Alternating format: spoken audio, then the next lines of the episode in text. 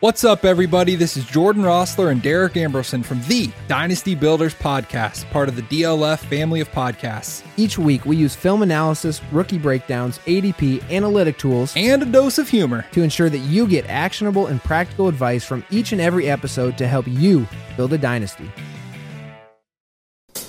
Do you have the time to listen to me grind? Take down the film watchers and nerds all at once. I am one of those, skeptical of status quo, lazy and to the bone, no doubt about it. Sometimes I grind my Excel sheets, sometimes pour cold water on heat. When the math's not adding up, you better check it out. PAHowdy, welcome to the ground. Hello and welcome back to the Dynasty Crossroads. My name is Peter Howard, at PAHowdy on Twitter. This is a member of the D L F family of podcasts.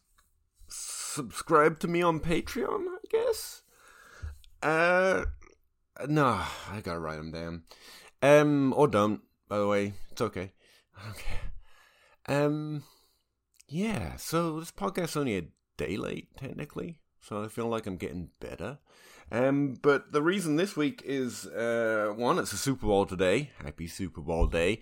Um, so it feels like a good excuse, uh, to do your podcast late, but also, unlike last week, I had no idea what I wanted to talk about this week, and so it took me a while, and I had to wait until something crawled up under my skin to really make me mad to, you know, actually find a subject. So, what's the subject for this week? All right, uh, l- let me let's see if you can guess what it is. thirty-eight percent of running backs drafted in the first round hit for a top five season. twenty percent of running backs drafted in the fourth round hit for a top twenty-four season. twenty-two percent of wide receivers drafted in the first round hit for a top five season. On the other hand, fifty-three percent of tight ends drafted in the first round hit for a fif- hit for a top five season. Can you guess what it is?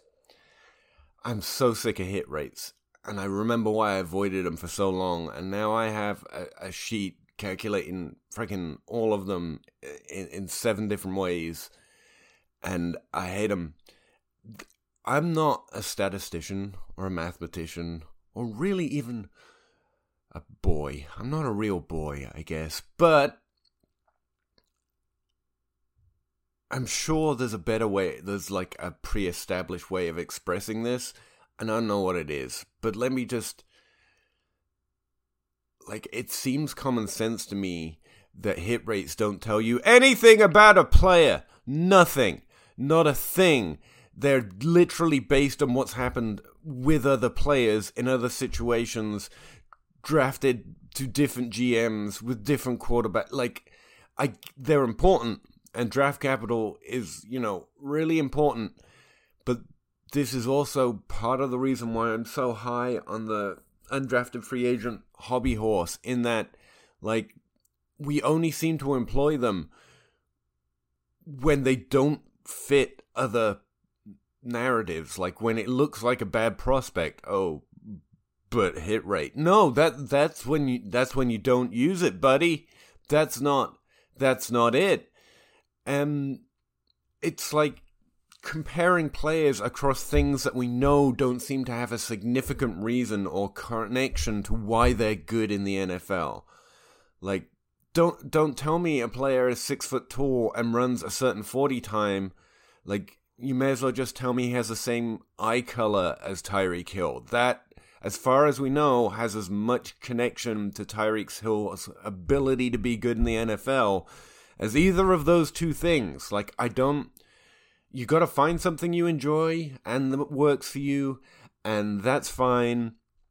And I do the same, and all of this stuff is unpredictable and outside the, the statistical realm of relevance uh, or probability in most cases to have relevance to what they're actually gonna do. That's all fine.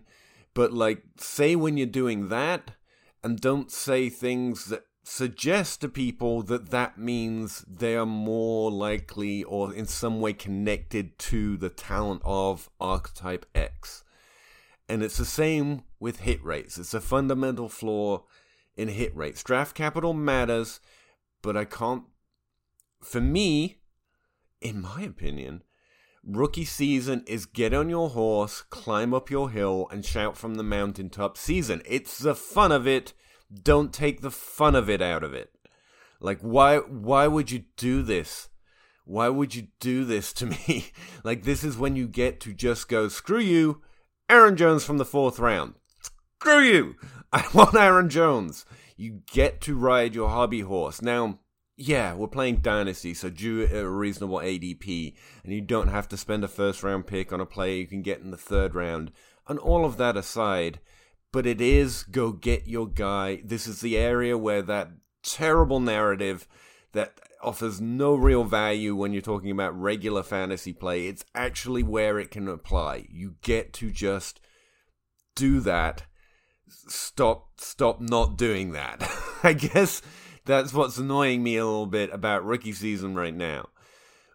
What does any of that mean? Well, it's the Super Bowl, and I'm going to talk about running backs, so hopefully no one notices. That's why I'm timing it with a Super Bowl, because running backs, we, you all know I suck at running backs, right? Cool. All right, here, here's some running back stuff.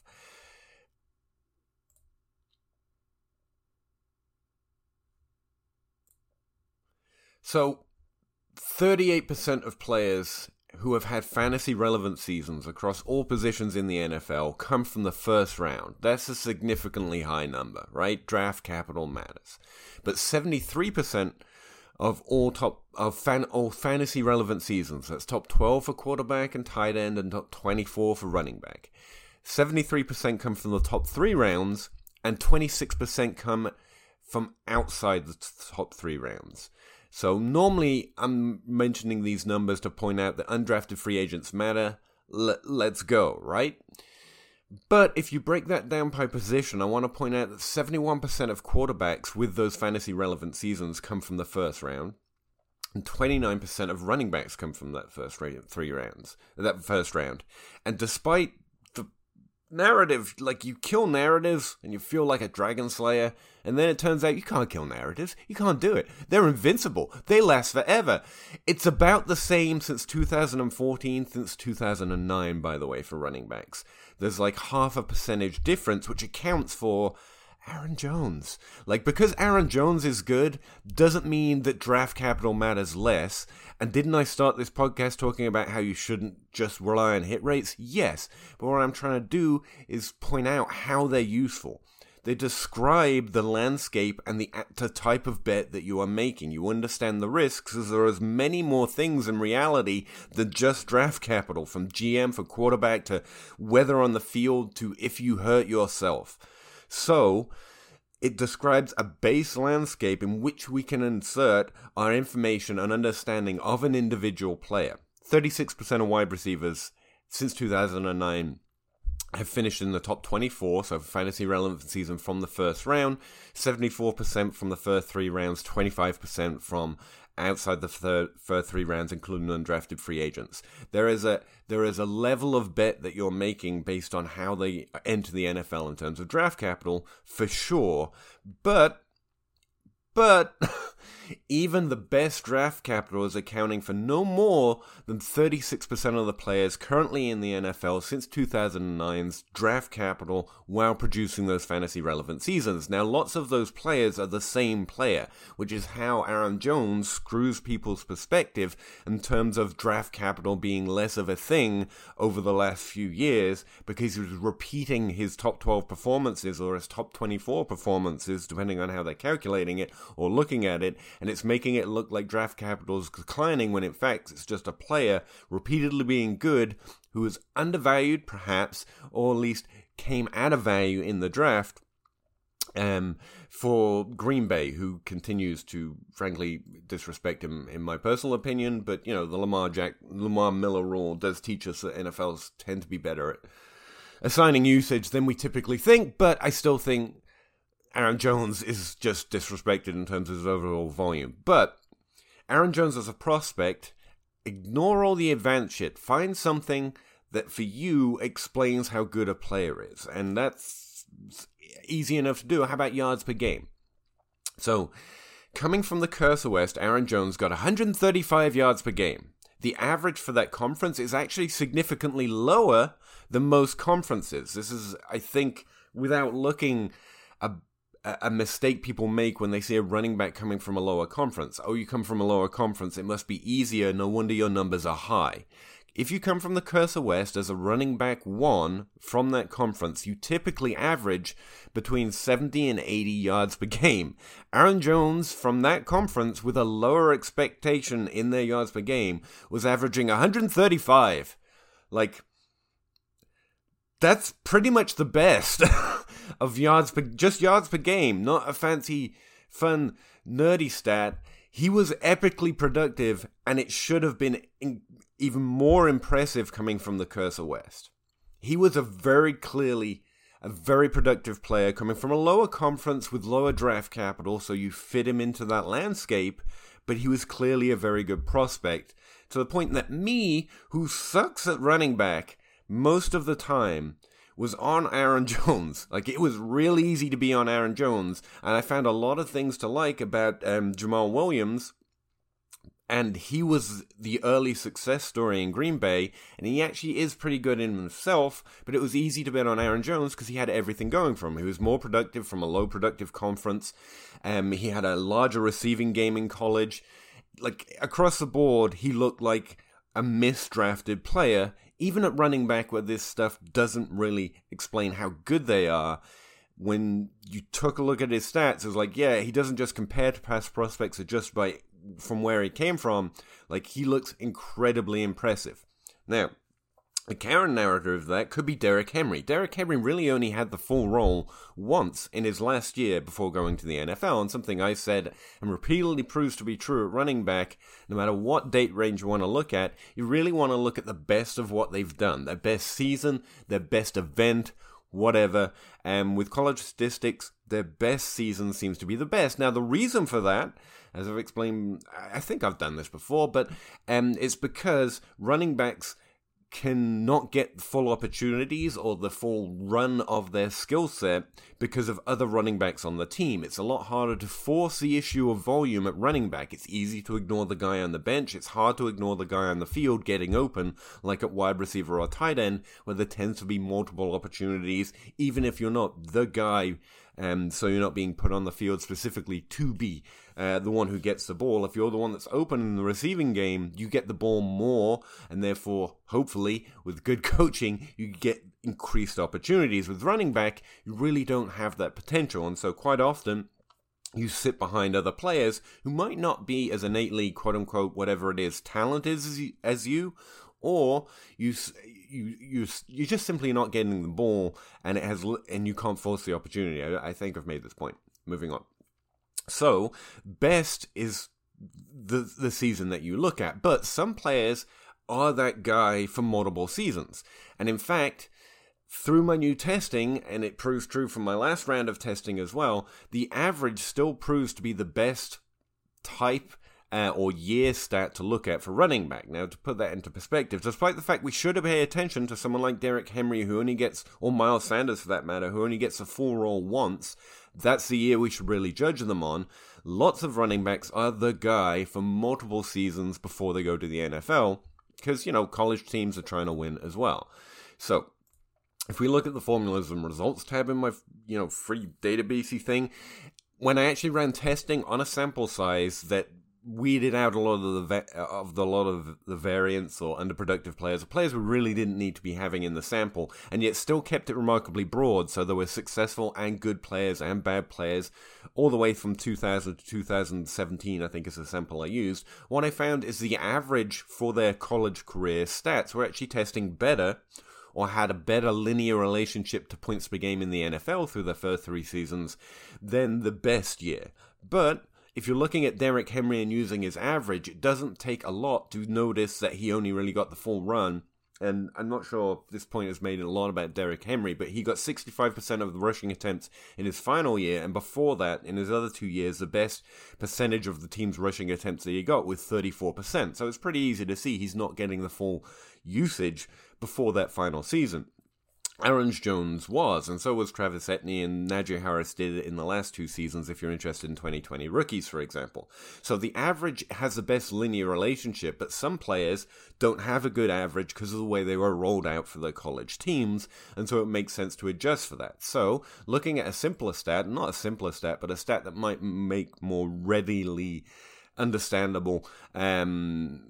You might it might just might seem like a better stat to you because we understand what it is more clearly. It does for me. I look at it pretty often, just yards per game.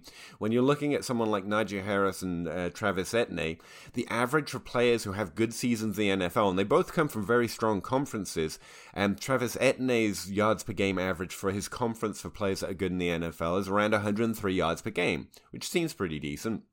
Trev- Najee Harris comes from the S E C West, if memory serves, and the average running back that has a top twelve season in the N F L from that conference actually averaged around ninety-four yards per game. Now, that doesn't seem like a big difference, but if you run through the actual examples by, you know, selecting S E C West and look at the past hits, it actually is significantly lower. Players come from that conference with a lower yards per game than players who go on to be good from uh, Travis Etienne's Um, conference. Now, it's not significantly different when you look at the average, but it's very clear when you look at the actual examples. Now, Travis Etienne has one hundred ten yards per game, and Najee Harris has eighty-nine yards per game. What does that mean? It, it, it means they're about the same, frankly. They both did pretty well based on their conference expectation on a per-game basis in terms of total yards. Now, when you look at Najee Harris, you realize that he really only had the full role through his last two seasons. So if I look at market share of rushing, you know, the percentage of rushing attempts he actually had, in the last two seasons he had fifty-five percent of the attempts and sixty percent of the attempts. Before that, he only had eleven percent of the rushing attempts and twenty-four percent of the rushing attempts. So very clearly he wasn't the guy, even though he has a good games total through those two seasons. So I imagine there was someone else on the team that they were leaning on. Both of these players have stayed in college longer, played more games, and had more touches than is typical for running backs who go on to have a top twelve season. That doesn't mean they're bad, and those two seasons for Najee Harris may well explain why. We could go and dig back and find out who it is. You probably already know, and I don't care, so let's not. Same with Travis Etienne, except Travis Etienne only really had a partial role in his first year at age eighteen. He had nineteen percent of the team's rushing attempts. Since then, he had thirty-eight percent, forty-three percent, and forty-three percent again. He's less of a rusher, but it's pretty clear that those last three years, he was having a majority role as opposed to that first year. All right. Now, both are doing fairly well in terms of conference expectation and just looking at yards per game. Now, the reason we talk about such nerdy, crappy stats like yards per team attempt and yards per team pass attempt is because they tend to have a better linear relationship when looking at what players go on to do in the N F L. It's not that yards per game isn't pretty descriptive and give you a good idea of if they're being very productive in their situation or not, especially when you take into consideration when they were playing and adjust for their best season, if that is applicable or necessary.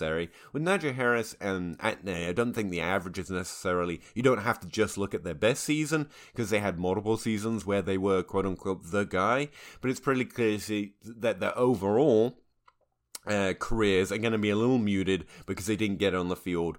Um, they've played for more games, and yet they weren't the guy for their entire college career, so it's important to know that when looking at their overall counting stats, for example. But if we look at adjusted yards per team attempt, or if we look at uh, just yards per team attempt, or pass attempt for that matter, which tests a little better, but, you know, whatever, yards per team attempt makes more sense when looking at a running back.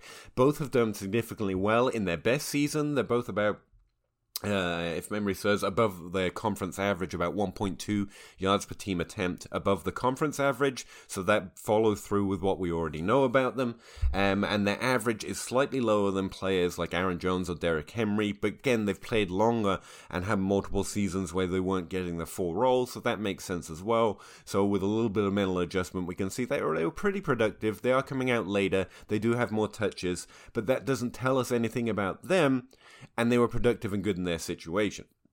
It does tell us something about what the N F L might think of them, but honestly, why do we stress about that so hard when we, we're going to know that before we have to draft them if you're in any kind of reasonable dynasty league anyway?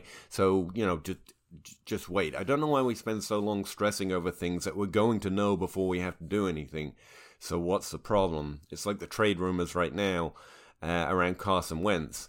Like, I, I it's fun, I guess, but, like, I don't need to guess right now because I'll know before I have to do anything about it. And if I'm in a league where knowing before there's a Roto-World blurb about the trade actually happening means that I can take advantage of one of my teammates because he's not paying attention to the fact that there may be a trade, then I'm probably not challenging myself enough, right? If I'm someone that's aware of the fact that a trade may happen and I'm playing in a league where, you know, most of the players or some of the players in my league are just not aware of that going on, then I'm yeah, there's there's other ways I can take advantage of that situation if you really want to stay uh, in a league where no one's paying as much attention as you.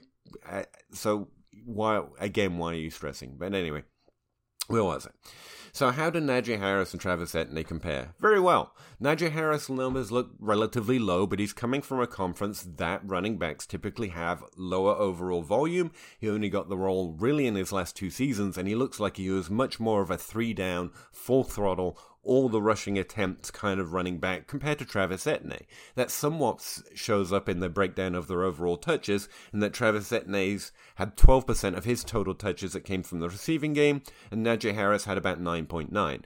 Um, running backs that have top twelve seasons in the N F L, they have about nine percent of their touches coming from the receiving game. So Najee Harris doesn't look like a non-three-down back. It's just that Travis Etienne had a larger receiving role throughout his entire college career, which is also fine, adjusted for those seasons that they weren't really the guy, and it's probably pretty fair to say that they look good.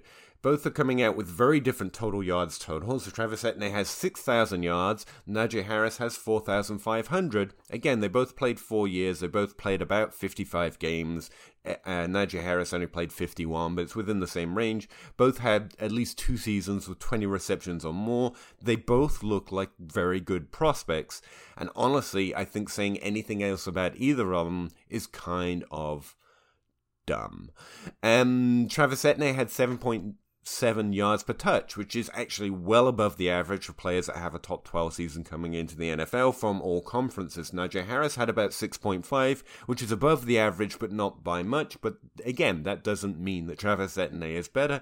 It doesn't mean Najee Harris is worse. What I do think we can see is that Najee Harris played a more prototypical running back role through the last two seasons. He wasn't the guy for the first two, he was the guy for the second two, and he ultimately dominated rushing attempts more and had a very decent receiving role through those last two seasons.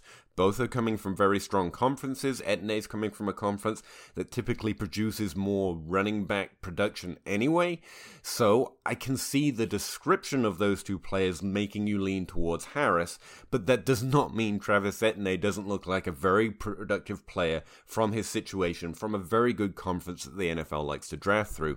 Outside of that, we need draft capital and we need to read the situation, which you know delves down more into personal experience and telling us something about the player, but we need to fit them in the landscape. Saying much more than that about their college production is literally just kind of blowing smoke up a chimney where you've got a fire going already. Like, okay, you can do that if you want, but I, I, I don't know, I don't know it matters. Now, bringing back into, because believe it or not, this all fits into my, in my head, it's akin to talking about hit rates and why hit rates are bad. But bringing into those false archetype analysis, this is where tape is useful and why I want to talk to Zach Reed. This week's Monday Grind live stream that I do on YouTube, Twitch, I think it goes to Periscope, whatever it is. This week, I'm actually going to get to talk to someone about rookies for the first time with more information that I cannot get from their statistics, and that's Zach Reed from the Dynasty Dummies podcast. We're actually having to do the Monday Grind on Tuesday, because I'm working on Monday, which is fun. Um, but yeah, we're doing the Monday Grind on Tuesday. It'll be sometime after nine o'clock, it'll be live. Me and Zach usually talk for several hours. I will try to whittle that down into a second Dynasty Crossroads episode next week, but I think I want to do most of my interviews kind of in the Monday live, Monday Grind format live stream, because I know sometimes there aren't that many people asking questions on the live stream, and sitting there working spreadsheets with a camera on me is just awkward. So I think maybe having a conversation with someone will work better over there. We're going to try it. keep the podcast more me talking about general stuff, and then interviews and more specific discussion about players um, on the live streams um, on the Monday Grind. So feel free to come check that out. I will try and turn at least some of it into a podcast episode next week for the Dynasty Crossroads. But where where was I going? Archetypes, right. So I don't know lots of information about Travis Etienne and Najee Harris. Lots of it could be useful. Um, in that conversation about whether a player is or not is on is not Tyreek Hill, someone who watches more tape or any tape, and was talking about the way Tony or what, what's his name, Tony, someone from this draft moves like Tyreek Hill. Now that's not something I can test, and that's okay. It means we can't create a hit rate. I can't know how many times it happened in the past, but it's something you can get from tape that if you are good at tracking movement and understanding the way body mechanics work, I guess, in the game of fantasy football, you can make comparisons like that that aren't going to show up in numbers, that aren't going to be able to be tested, but might give you an edge, and it'll at least give us a, a bit a better understanding of who a player is. So Zach has access to lots of information, and it's not whether Etienne or Harris or someone I'm actually more interested in because I don't hear a lot about him, and he's a different kind of running back based on his production, Kenny Gainwell. Um, I know everyone talks, wants to talk about Jamal Jefferson, Javonte Williams, and both look pretty decent, but across those stats I was just comparing, they look very productive, but, you know, in the way that running backs are productive from their conferences would be the way I would say it. They have, you know, the three-down skill set, decent percentage of their touches coming from the receiving game, a decent number of seasons with top twelve seasons. Their yards per game is good. For example, Jamal Jefferson has, you know, uh, what was it, one hundred nineteen yards per game, which sounds great until you realize that from his conference, running backs average, if they have a top twelve season in the N F L at least, one hundred thirty-eight yards per game. He's coming from a very productive running back conference. That doesn't mean he's not good. It just means he's not overachieving in the way that Aaron Jones was, coming from a different kind of conference.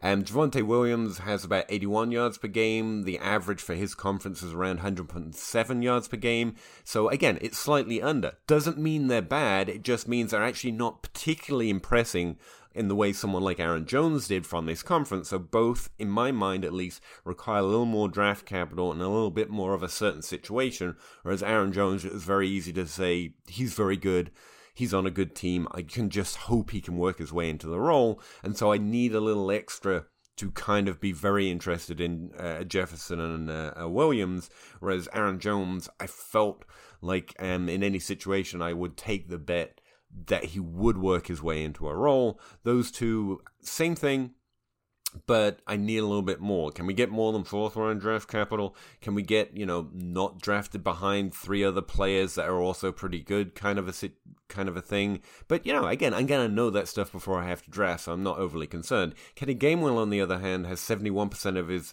Um, yards coming from the rushing game, whereas the average for, you know, most rushes in the N F L is around about eighty-five, which is right about around where Najee Harris sits, by the way. Um, he had three seasons, I think, with twenty receptions or more. He he looks like more of a receiving back, and in the same way that we adjust, we hope the N F L can adjust for where the talent is in terms of whether they're big or small guys, we should adjust to where the talent is in our rookie drafts. Like, I might not have any other running backs in this class that I really fancy as a potential Nick Chubb, as a potential full down, full ball workhorse, but we know receiving backs can do it for us in fantasy. They can be productive in college, and Kenny Gainwell looks like that kind of prospects, like a Naheem Hines, like a like a James White, frankly, coming from college. So I really want to know a lot more about him, but Uh, anyway, I kind of gone off point here, what I was going to say. So Zach Reed's able to add a lot more context to these numbers. How they move, do they move well? Uh, are they bashing their heads into very open lines like Jake always told me about Rashad Penny? Probably should have listened to that more, but I didn't care because it was fun. Uh, especially fun to meme Jake um, and stuff like that. It's not that they can or can't tell me if they were productive. Zach definitely knows those things as well as I can do.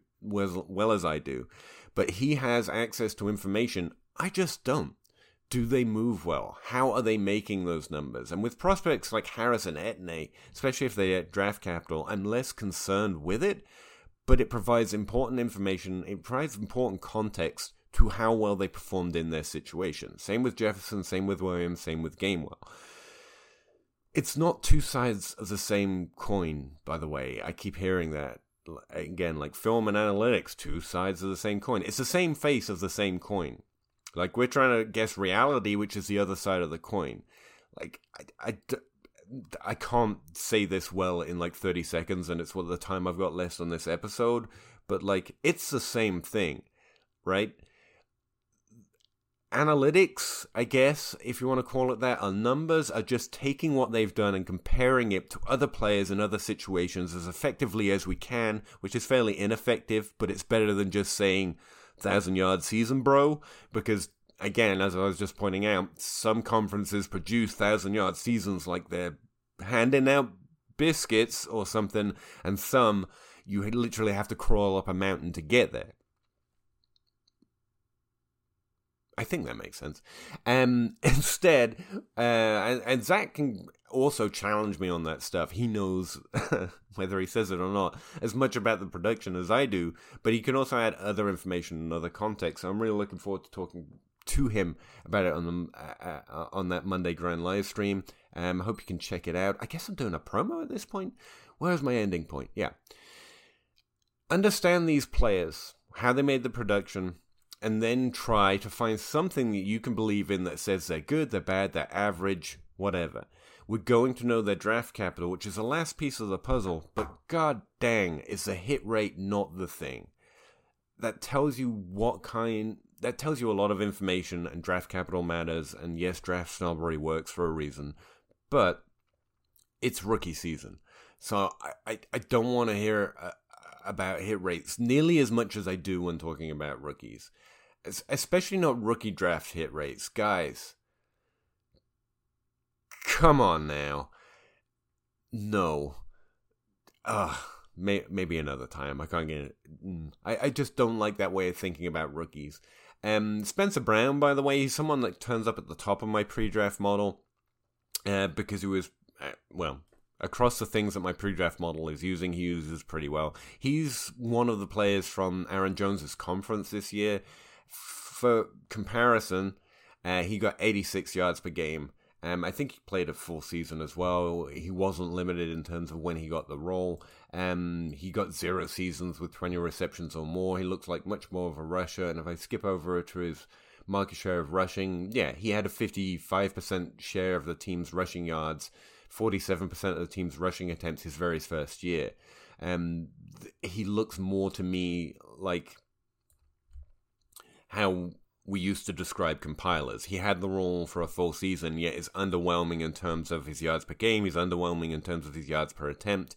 He's just played so many games, forty-seven, um, that, yeah... Yeah, eight hundred sixty-three touches going into the N F L. I, I don't mind him as a prospect, but again, this is how we adjust. My pre-draft model isn't the thing either. Once I understand how he produces, um, he doesn't look nearly as impressive as my pre-draft model thinks. Um, I just wanted to point that out, since anyone who goes look's going to see him at the top, and then he'll see they'll see him coming from the same conference as Aaron Jones, and yeah, he's not he's not the thing, uh, but hopefully Zach Reed or Ray G Q can tell me a little bit more about him at some other time. I feel like I've kind of meandered around the point uh, to end this podcast, but, you know, that kind of also seems like on brand for me. So, don't worry about hit rates right now. Or really, when it comes to the rookie draft. It tells you something about their likelihood of getting opportunity, but we also, I think, have to make a dis- cause. Just have to make a call. But whether this running back's able to force the issue because they're talented enough, even understanding that some, based on draft capital, are going to find that increasingly uh, more or less difficult. Increasingly was a one word there, but I'm just going to run with it. Um. So yeah, go find your guys. W- worry about what the N F L is going to think about them when the N F L tells us what they're going to think about them. I like looking at conference, especially in terms of expectation, as I was just doing. Um, and it's good to have an understanding of where the N F L likes to draft players from. But yeah, don't don't worry about draft capital just yet. We're going to know that before we have to worry about it. So, like, for now, take the time to try and understand what you think this player is. Is he just good? Is he very good? Is he exceptional? Is he just average? Is he a receiving player? Whatever it is. And ignore stats and just go watch the tape for that, if that's your thing. There's the, the perfectly, perfectly fine process. Um, and Zach can tell you more about how to do that on Tuesday, I guess. Anyway, I'm getting out of here. Thanks very much. Hope you have a great day. Hope the Super Bowl goes amazingly for everyone, although presumably it can't go amazingly for everyone. Uh, but let's enjoy the hell out of it. Appreciate it. Thank you. Bye. Yeah. Chicken or crow, chicken or crow, crossing the road, go. Clicking a poll, Twitter is gold, player unfolds, so. Jake on the table and Nate on the play, so. Pete enumerates the plays, they're analytical. Picking my nose, don't really know if I like that. Picking their brains, got different lanes, but I like that. Picking these guys, all of these times, all of these nice stats. Picking apart, the film is an art, always a fight. Back and forth, there is no order, they disorder more and more. Because the players ain't no older, they some hoarders or some mortars. Dropping bombs without no borders, Jake got that eye, I like mortar. Peak grinding numbers like molars, I don't know anymore, I am at a crossroads. Chicken a crow, chicken a crow, crossing the road, go.